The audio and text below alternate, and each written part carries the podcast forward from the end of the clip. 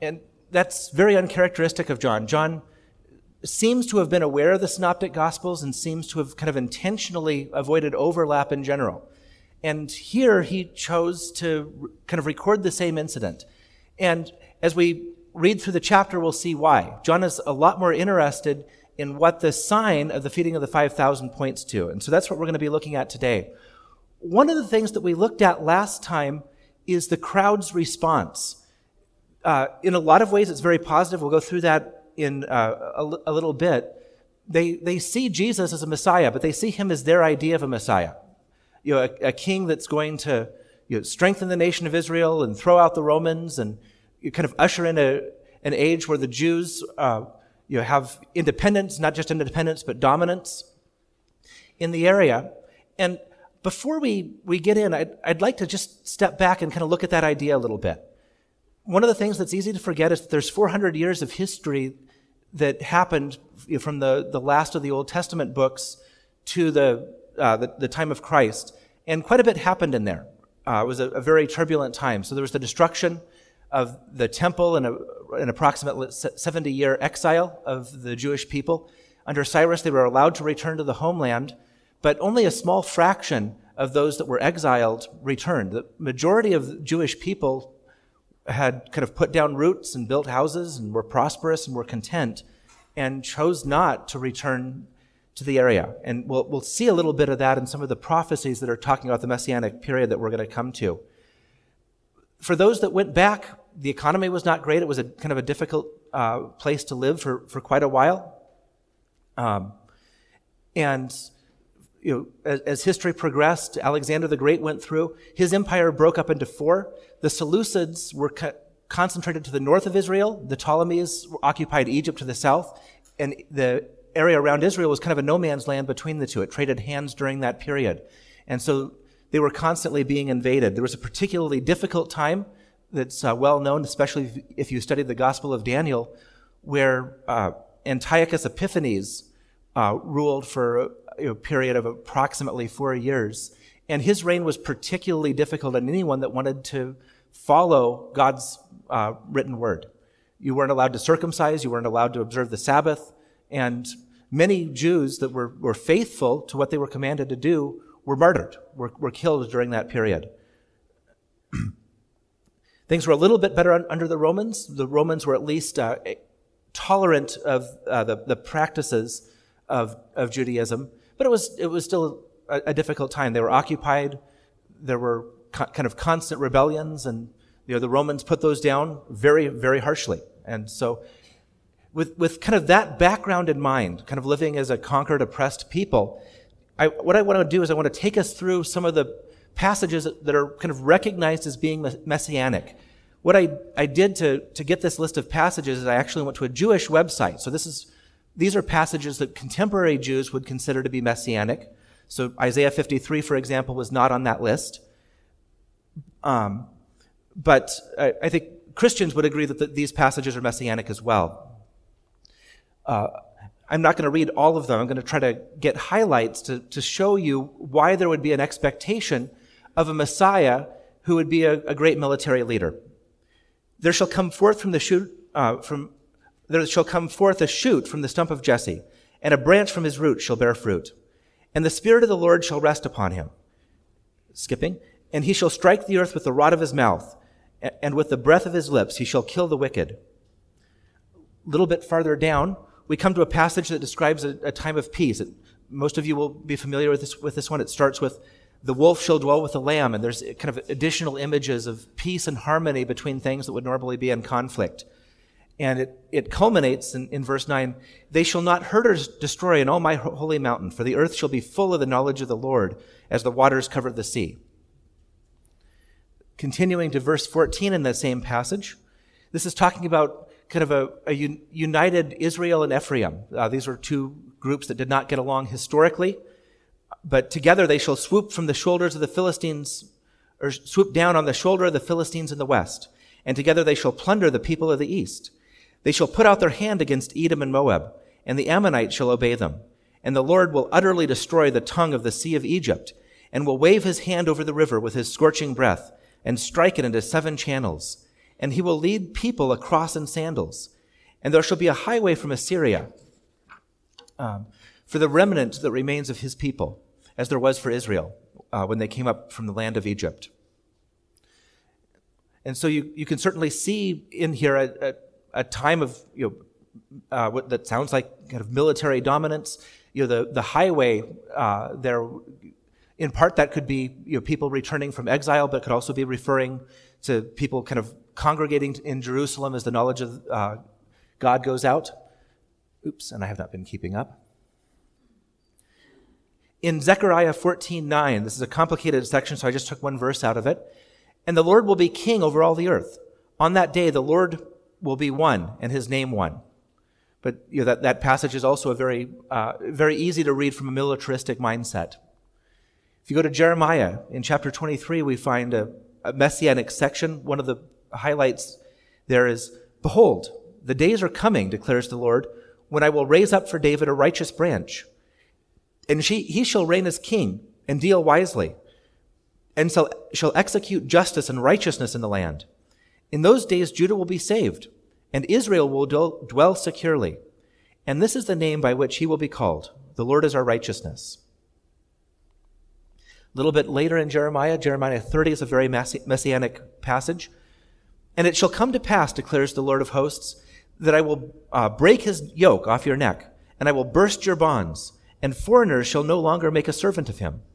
But they shall serve the Lord their God, and David their king, who, will raise, who I will raise up for them. Later in the passage, I will make a full end of all the nations among whom I scattered you, but of you I will not make a full end. I will discipline you in just measure, and will and um, I will by no means leave you unpunished. A little bit later, oops. Um, Behold, the days are coming, declares the Lord, when I f- will fulfill the promise that I made with the house of Israel and with the house of Judah. In those days and at that time, I will cause a righteous branch to spring up from, for David, and he shall execute justice and righteousness in the land. In those days, Judah will be saved, and Jerusalem will d- dwell securely.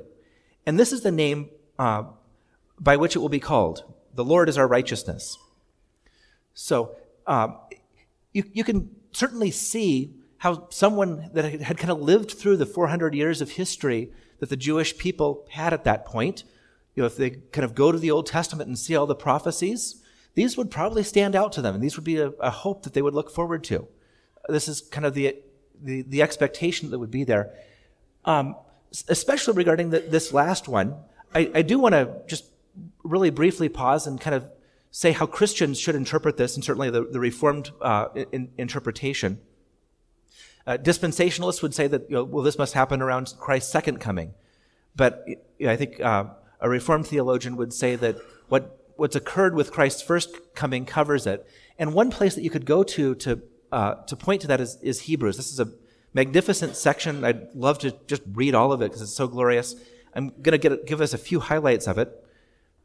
Um, For you have not come to what may be touched a blazing fire and darkness and gloom and a tempest, and the sound of a trumpet and a voice whose words made the hearers beg that no further messages be spoken to them. But you have come, and I wanted to emphasize that this is a present reality. You, you have come to Mount Zion and the city of the living God the heavenly Jerusalem, and to innumerable angels in festal gathering, and to the assembly of the firstborn who are enrolled in heaven, and to God, the judge of all, and, and the spirits uh, of the righteous made perfect, and to Jesus, the mediator of a new covenant, and to the sprinkled blood that speaks a better word than the blood of Abel. Skipping down just a little bit to a key verse. Therefore, let us be grateful for receiving a kingdom that cannot be shaken. And so, Reformed theologians see these as pointing to the spiritual kingdom, the heavenly, the, the, kingdom of heaven that Jesus Christ inaugurated, the one that's already and not yet, that we have received. Um, but I, uh, I, I want to, we, we've got the benefit of hindsight. We, and not just the benefit of hindsight, but we've got the benefit of some really gifted and brilliant theologians that have gone through this and, and really uh, unpacked it. Uh, so it, it's, I think, very easy to see how someone living in the circumstances of the, of the first century Jews would have seen you know, what the crowd was kind of expecting uh, Jesus to be. In fact, uh, a major part of the reason that the Pharisees were so strict in obeying the law is that there was a widespread belief that by obeying the law sufficiently well, that, that would actually prompt the age of the Messiah. Um, it's easy to see how many messianic promises could be seen as uh, being fulfilled in a military leader that would drive out the Romans and establish Israel as a free and independent world power at, at a very minimum, or as the dominant power beyond what Rome was at that time. So, Jesus comes along. He teaches with authority. He performs great signs, and he's reminded the people of what Moses has just done by providing manna in the wilderness, although it was God that provided the manna, not Moses. So, the most natural way of reading the response of the crowd is that they believe Jesus to be the Messiah. And there's, there's a lot that's admirable in the way that the crowd responds to Jesus from a human standpoint. They followed him out in the wilderness. That's not easy in the first century, and there's at least an element of trust there. You know, there's you know, wilderness is a place that does not have enough resources to, to, sustain human life. Um, they, they see significance in Jesus. They accept that he's at least a major figure from God, the, possibly the prophet, not a prophet, but the prophet that was uh, pointed to by Moses uh, or, or even the Messiah. And once they learn that Jesus left the region, they're following him. So what's missing? So, with, with hindsight, we can see that the crowd's understanding of the prophecies uh, concerning the Messiah was wrong. Um, but you know, from a human stand, standpoint, I, I, think this is understandable, at least to an extent. You know, I don't think that I have all my eschatological ducks in a row, and I certainly hope that I don't need to uh, to be saved. So I don't, I don't think that the crowd's incorrect eschatology is, is the, the problem. Think that the most reasonable answer um, is that the crowd was completely blind to its spiritual need for salvation. They didn't see themselves as helpless sinners that are facing judgment from a perfectly righteous and perfectly just God. If they did, Rome wouldn't be all that big of an issue to them. Um, if, we, if we recognize this need, everything else pales in comparison. Without seeing their need for a deliverer from bondage to sin, the crowd was focused on the hopes of improvement in this life, abundant food and deliverance from Rome, the need to come and see uh, Jesus to meet their deepest and most, they, they needed to come and see Jesus to meet their deepest and most urgent need. They needed to recognize that need, but they're blind to it. And Jesus is not going to let them remain in that state. Um, if they understood the scriptures better, they uh, would see in Jesus a new and greater Moses.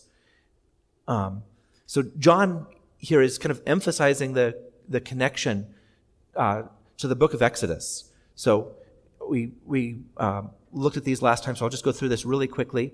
The people of God kind of moved from civilization, that was Egypt, to the wilderness. They're moving you know, out into the wilderness to listen to Jesus. The people were in bondage in Egypt, uh, or to, to, to, Egypt in the, the Exodus and to sin in the present time. God provides leadership, either Moses or Jesus.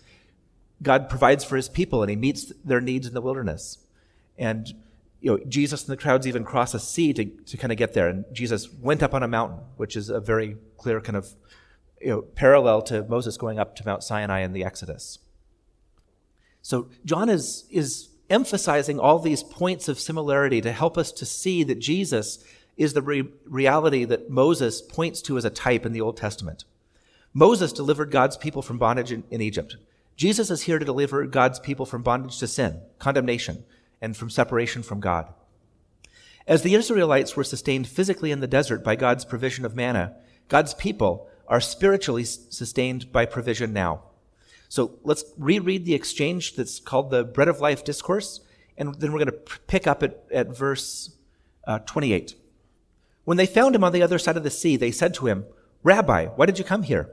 Jesus answered them, Truly, truly, I say to you, you are seeking me not because you saw, the, saw signs, but because you ate your fill of the loaves. Do not work for the food that perishes, but for the food that endures for eternal life, which the Son of Man will give you. For on him God the Father has set his seal. Then they said to him, What must, must we do to be doing the works of God? Jesus answered them, This is the work of God, that you believe in him who he, whom he has sent. So they said to him, what sign do you do that we may see and believe? What work do you perform? Our fathers ate manna in the wilderness, as it is written, He gave them bread from heaven to eat. Jesus said to them, Truly, truly, I say to you, it was not Moses who gave the bread from heaven, but my Father gives you the true bread from heaven. For the bread of God is he who comes down from heaven and gives life to the world. They said this, uh, then they said to him, Sir, give us this bread always. Jesus said to them, I am the bread of life. Whoever comes to me shall not hunger, and whoever believes in me shall not, not, never thirst. But I said to you that you have seen me, and yet you do not believe. All that the Father gives will come to me, and whoever comes uh, uh, to me I will never cast out. For I have come down from heaven, not to do my own will, but the will of him who sent me. And this is the will of him who sent me, that I should lose nothing of all that he has given me, but raise it up on the last day. For this is the will of my Father, that everyone who looks on the Son and believes in him should have eternal life, and I will raise him up on the last day. So the Jews grumbled about him, because he said, I am the bread that came down from heaven. They said, Is this not Jesus, the son of Joseph, whose father and mother we know? How does he now say, I have come down from heaven? Jesus answered them, Do not grumble among yourselves. No one can come to me unless the Father uh, who sent me draws him, and I will raise him up on the last day. It is written in the prophets, and they will all be taught by God. Everyone who has learned from the Father comes to me. Not that anyone has seen the Father except he who is from God. He has seen the Father. Truly, truly, I say to you, whoever believes has eternal life. I am the bread of life. Your fathers ate, ate the, the manna in the wilderness and they died. This is the bread that comes down from heaven, so that, so that one uh, may eat of it and not die. I am the living bread that came down from heaven. If anyone eats this bread, he will live forever. And the bread that I will give him is for the life, um, and the bread that I will give for, for the life of the world is my flesh. The Jews then disputed among themselves, saying, How can this man give us his flesh to eat? So Jesus said to them, Truly, truly, I say to you, unless you eat the flesh of the Son of Man and drink his blood, you have no life in you. Whoever feeds on my flesh and drinks my blood has eternal life, and I will raise him up on the last day. For my flesh is true food, and my blood is true, true drink. Whoever feeds on my flesh and drinks uh, my blood abides in me, and I in him. As the living Father sent me, and I live because of the Father, so whoever feeds on me, he will also live because of me. This is the bread that came down from heaven, not like the bread the fathers ate and died. Whoever feeds on this bread will live forever. Jesus said these things as he taught in the, uh, taught in the synagogue in Capernaum. So we're going to go back to verse 28. What must we do be, uh, to be doing the works of God? And you know, kind of a question that kind of comes up is, you know, um, see, why, why, does that come up? You, Jesus has just told them not to work for food, uh, which is kind of what they're presently laboring for, but to work uh, for some different sort of food that endures for eternal life. And works of God, uh, that, that's a phrase that's used in Jewish writings to refer to trying to keep the law. So I think, think they're kind of asking, how do we keep the law properly? If they had listened to Jesus back in verse 27, which let me go ahead and put it up, they should have interpreted that. Um, should they have interpreted? Should they have interpreted Jesus as telling them to work in the first place? And I would say no. You know, work is, is certainly in that verse, you know, do not work for the food that perishes, but for the food that endures for eternal life. But then Jesus qualifies that. That's not really work. That's the Son of Man giving it to them. And that's what they should have understood. But it's interesting that they really seize on work and not on uh, the gift that Jesus is offering. So the, the crowd then asks, why does Jesus, or um, to, the crowd then asks Jesus to provide another sign. Um, why does Jesus not provide another sign to authenticate who he is? And I, I, think that there's a few ways that we could answer that. I think all of these are, are, are good. One of them is that signs just do not work in the Gospels. Uh, Jesus' previous miracle was ineffective at producing faith. Um, it, it got results. The crowd was excited, but it didn't see Jesus as able to offer uh, salvation uh, spiritual bread. They, they simply saw him as a military leader that could throw out the Romans and, and nothing more important than that. uh, Jesus would be kind of feeding into the crowd's perception that he's a political Messiah that's seeking to restore a physical kingdom. And finally, Jesus will not be controlled. He does not do miracles on sign or on request. Uh, Jesus is always in control of, of the situation. Um, so, Jesus sa- says, My Father gives you the true bread from heaven. What's, what's he trying to communicate there? I, I think the idea is, is that Jesus' point is that the sign of manna in the, in the Exodus account is a picture of God providing for his people's needs. Jesus is expanding this picture beyond merely providing them with literal food, but also supplying them with the spiritual food that they need to, uh, to sustain spiritual life. In fact, not only is uh, Jesus going to provide that food, Jesus is that food. He's the reality to which the type of the manna and the type of the bread in the sign of the feeding of the 5,000 point. Jesus is also trying to direct them away from signs like miracles to the, the more important sign in redemptive history, the, the bread, the spiritual nourishment that God the Father gave from heaven that provided spiritual life um, in the way that uh, physical bread sustains physical life. Up till now, Jesus has urged the crowd not to pursue physical bread. This probably doesn't refer to actual food or to impressive miracles, although it includes them, but it uh, refers to seeking a physical kingdom. Um, and um, kind of a, you know, a lesser calling of the Messiah, uh, a Messiah that's just going to give Jews a physical kingdom. I think that, um, that that's what J- Jesus is really getting after there.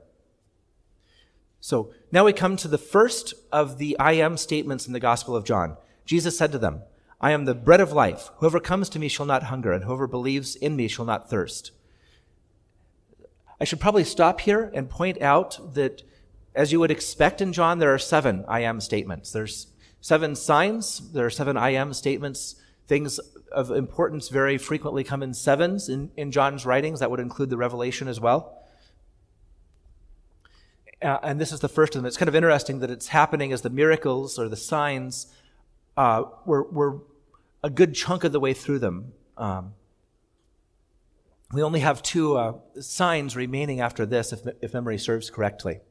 And so now we're coming to the, the first of the I am statements. You might recognize, of course, that the construction I am, uh, Jesus is wording that in the same way that the Greek translation of the New Testament translates God's name in the Exodus I am. So there, there probably is a significance to the I am. There, there's a little bit of argument among scholars on that one, but it, it seems reasonable to me that, you know, that, that, that is at least a subtle claim of divinity right there. And I've given you the locations of the others if uh, you're interested in looking at those. so, uh, going back to the, the statement, I'm the bread of life. Whoever comes to me shall not hunger, and whoever believes in me shall not thirst. Is Jesus saying that all believers are immune to hunger and thirst? Well, yes, I, I think he is in a spiritual sense. Uh, we have, through Jesus Christ, everything that we need to sustain, sustain spiritual life, uh, real life. Now, we know in history that uh, many believers haven't always had enough to eat and always haven't had enough to drink. Their physical needs are not always met for. So, what sort of encouragement do we have when we face real physical adversity? And I would say that we could look at this and say that you know, if God has sent Jesus Christ um, paid the penalty for our sins, done everything to give us this spiritual life, to give us this bread of life that, that Jesus is, we can be confident in his goodness and that whatever circumstances we're facing, he's in control of and he will work for good for, uh, for those who love him. Um, another thing that I, I think is kind of worth pointing out here is that if we knew our Old Testaments well, you know, this statement about Jesus being the bread of life would probably bring up some of the uh, passages about the abundance in the Messianic age. I'm not going to put this up, but just listen to Isaiah describing the Messianic age in Isaiah 55. Come, everyone who thirsts, come to the waters, and he who has no money, come, buy and eat. Come, buy wine and milk, without money and without price. Why do you spend your money for that which is not bread? And your labor for that which does not satisfy. Listen diligent to me, and eat what is good, and delight yourselves in rich food. And I think Jesus is the reality that Isaiah is pointing to right there, and in, in many other messianic passages in the Old Testament as well. I know I keep coming to these, but you know, the, the more that I, I, see about Jesus in the Gospels, the, the more um, beautiful the, these Old Testament passages become. And I'd, I'd like you to, to, to, to be able to see that.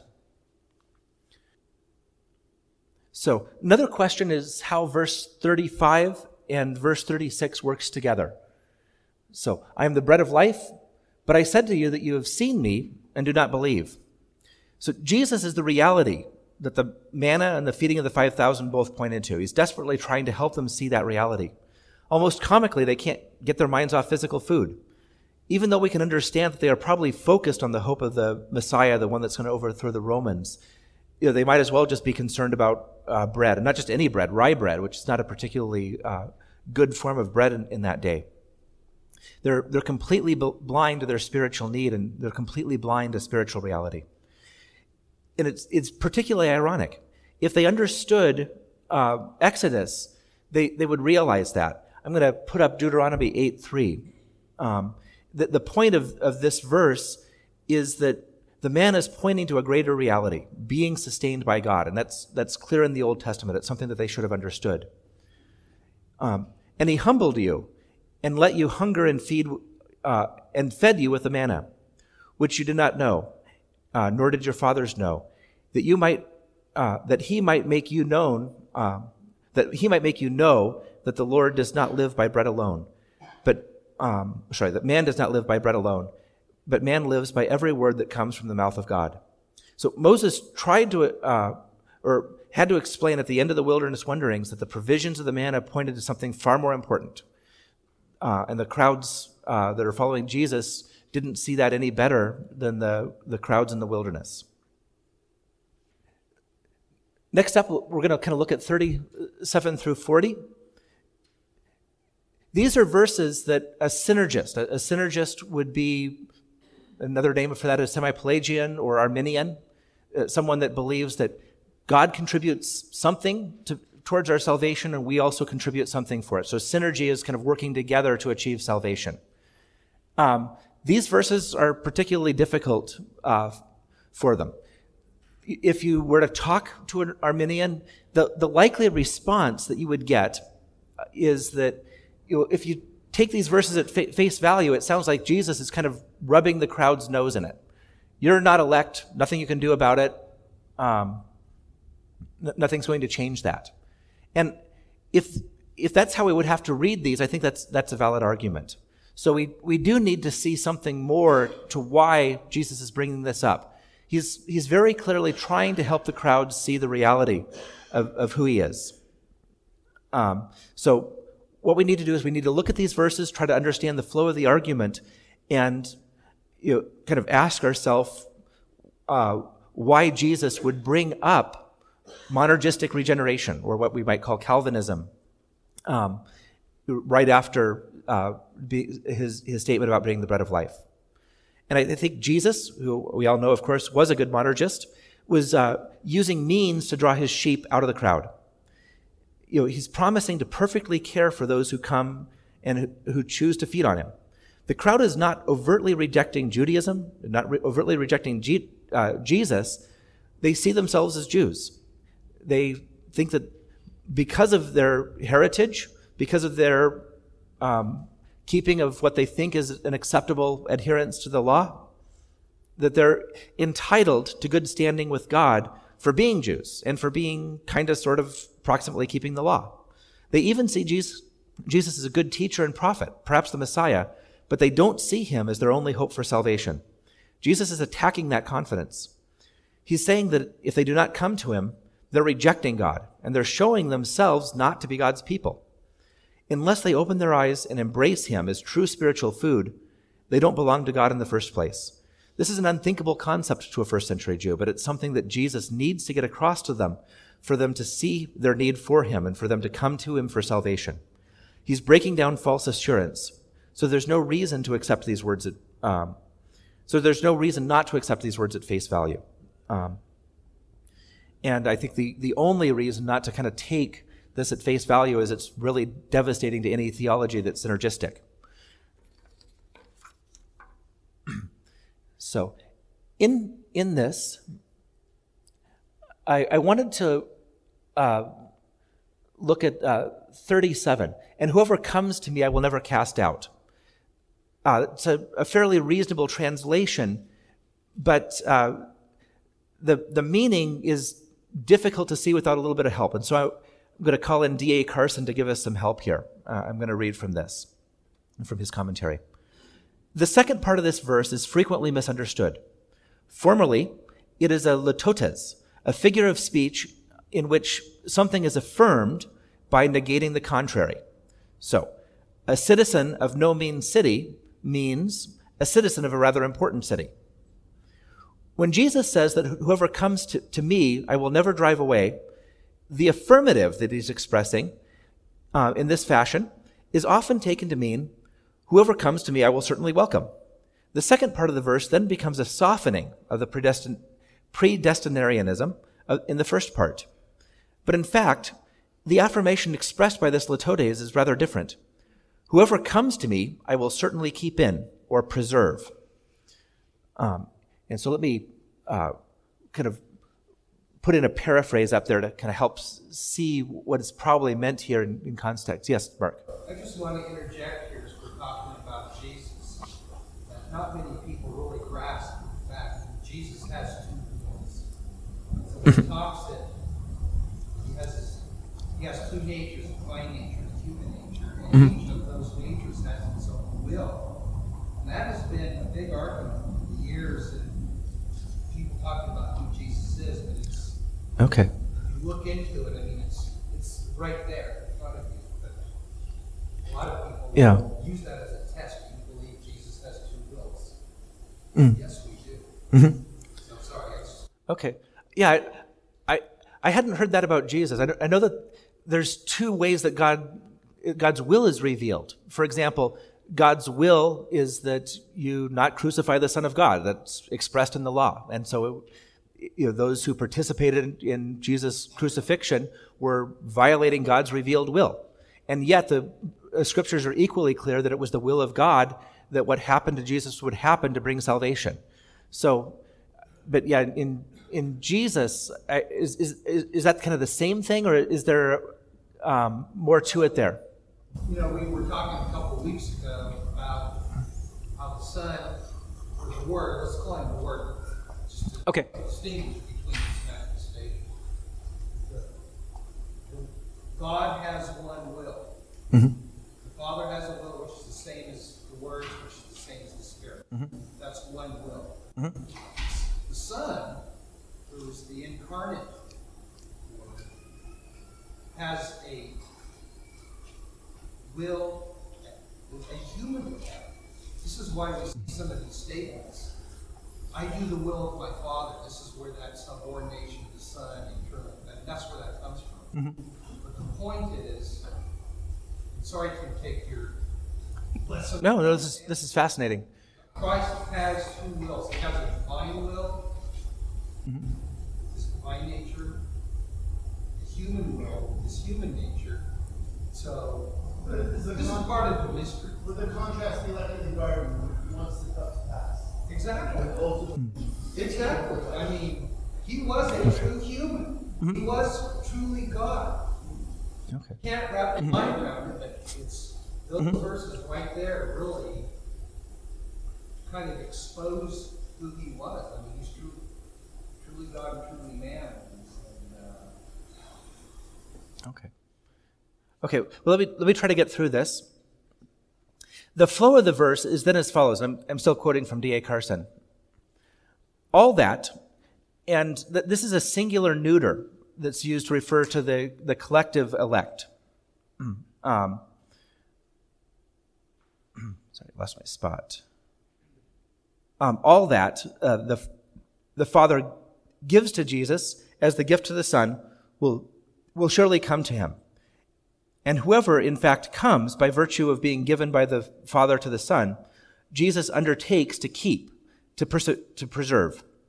The second part of this verse moves, in the, uh, moves from the collective whole to the individual, and from the actual coming, consequent on being part of the gift, to preservation. This interpretation is suggested uh, by a specific Greek, Greek verb that I won't try to pronounce in front of Tim. Uh, drive away or cast out. Um, in almost all of its parallel occurrences, it's uh, presupposed uh, that what is driven out or cast away is already in. Um, I will never drive away, therefore, means I will certainly keep in. This, this interpretation, however, uh, strongly supported by the, the verb, is required by the context. It's required by the next three verses. How does the four in verse 38 connect with verse 37? And so if we read, you know, not drive out to be, uh, will keep those who come to me in. And so I've just modified it to make it a little bit easier to read. Um, then the connection makes much better sense. God's will is that Jesus will lose none of uh, none that the Father has given to him, and Jesus perfectly obeys the Father's will. Since Jesus is on the subject of Calvinism, he might as well also deal with the perseverance of the saints here. Um, so, what's the, the flow of Jesus' argument? I'm the bread of life. That, that that's kind of the, the initial statement. Whoever comes and believes will not hunger or thirst. Um, they have seen him and they won't believe. If, uh, if they were the Father's, they would come. Therefore, while they think that they're, they're good, God's chosen people and that they're willing um, and that they're you know, enthusiastically following God, they are in fact demonstrating themselves not to be God's elect here.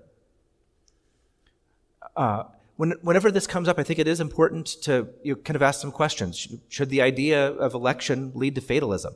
You know, I'm either chosen by God or I'm not. There's nothing I can do about that, so might as well just do whatever I want and whatever God chose is going to happen anyway. And that, that certainly isn't the case. In fact, you taking that attitude would probably show you not to be elect. You, and, and Jesus isn't acting that way at all. He's, he's trying to help this crowd to, to, to see him and to come to him in faith and to show themselves to be elect. Um, this ignores human responsibility, and that's uh, clearly taught you know, equally in the scriptures. It, it doesn't mean that we're not to obey God's call, but when we hear God's call and respond in faith, we're to realize that it's not because of intrinsic goodness or merit in us that we responded, but it's God's mercy enabling us to respond.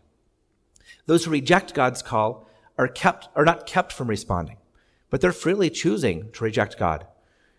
We see this in the persistence of Jesus with the crowds, trying to get them to see past the miracle to the true food that he's offering to them. Um, Jesus is about to be rejected not only by you know, the entire crowd that's listening to him, or at least the majority of them, um, and who, who saw these signs, but he's also going to be rejected by many of his disciples. These aren't the 12, this is kind of a larger group of disciples that are following him. Uh, and the majority of them are going to leave at this point. How do these verses help us to understand that Jesus' ministry isn't a failure? Um, and I, I think one thing that's uh, worth, let's see, Jesus is teaching that you know, all, are, all who are given to him are accepting the message. Um, the coming rejection, not only of the crowd, but also of some of the uh, disciples that, that fall away, isn't a failure. It's simply uh, showing what God's uh, will was in terms of who he gave and who he didn't. Finally, I think I, have I've dealt with this before, but being reminded of God's sovereignty and salvation should be a comfort when we share the gospel. So not even Jesus was able to, at that time at least, draw most of these people to himself. The majority of the crowd at that time and even disciples rejected him. Um, we can only present the gospel. Reception ultimately does not depend on the quality of our presentation, it depends on the work of the Holy Spirit. This is probably a, a good stopping spot. I know we're maybe a couple minutes early, but one of the things I, I did want to mention is my, my wife's accident uh, she's can't put any weight on her left arm for two months and no weight on her left leg for three months. And so she's going to be either in bed or in a wheelchair for two months, and she'll be on crutches for another month after that. So there's just going to be a lot. The church has been wonderful in helping out. I'm extremely grateful for just outpouring of the support, uh, both practical and, and prayer. Um, but we're just going to have a, a very busy three months, and so I've kind of asked to take about three months off. It might be longer than that, just sort of depending on her recovery. Um, and uh, I, I very much plan to finish the Gospel of John. Hopefully, that will start in something like three months. Uh, but you know, that, that'll kind of depend on scheduling of other series and, uh, and kind of basically when things get back to normal enough that I can take some time during the week to, to, to be able to write these. So apologize for not being able to complete, but thank you very much for all the support that I've had. And we do have three or four minutes if there's a quick question or two. More on the text than you know, anything with Katie specifically. yeah, in the commentaries, how, how does it address these sort of uh, militaristic uh, expressions of the Messiah in the Old Testament? Why, why, why is it that God would, uh, would choose that you know, method to, uh, to reveal? I was racking my brain on that. Um, you know, there's, there's a question along those lines I was also thinking about. You know, one of the, uh, the, the obstacles that the crowds faced to accepting Jesus, Jesus is presenting himself as God. And the Old Testament is so monotheistic, and the mindset of the Jews in the first century was so monotheistic that the idea of God in three persons was very difficult to accept, incredibly difficult to accept. Um, and it, it is. You know, we have an easier time with it, I think, than a first century Jew would, though. Um, in, in a sense, you know, the, the, there's, there's still elements of Christianity in our culture, and so we're kind of brought up uh, with the you know, Trinity in, in Sunday school, and we, we've heard it. You know, someone that has studied the Scripture and is, you know, a monotheist in a polytheistic world, um, had, had a very difficult time accepting that, and there it's kind of the same as the reason I brought that up is it's kind of the same thing as your question. There's these pictures of you know a, a strong leader coming in and you know, delivering the people. Um, and it would be easy for them to kind of latch onto that and you know, be willing to accept just a really good leader that you know, puts the Jews on top and not deliverance from sin.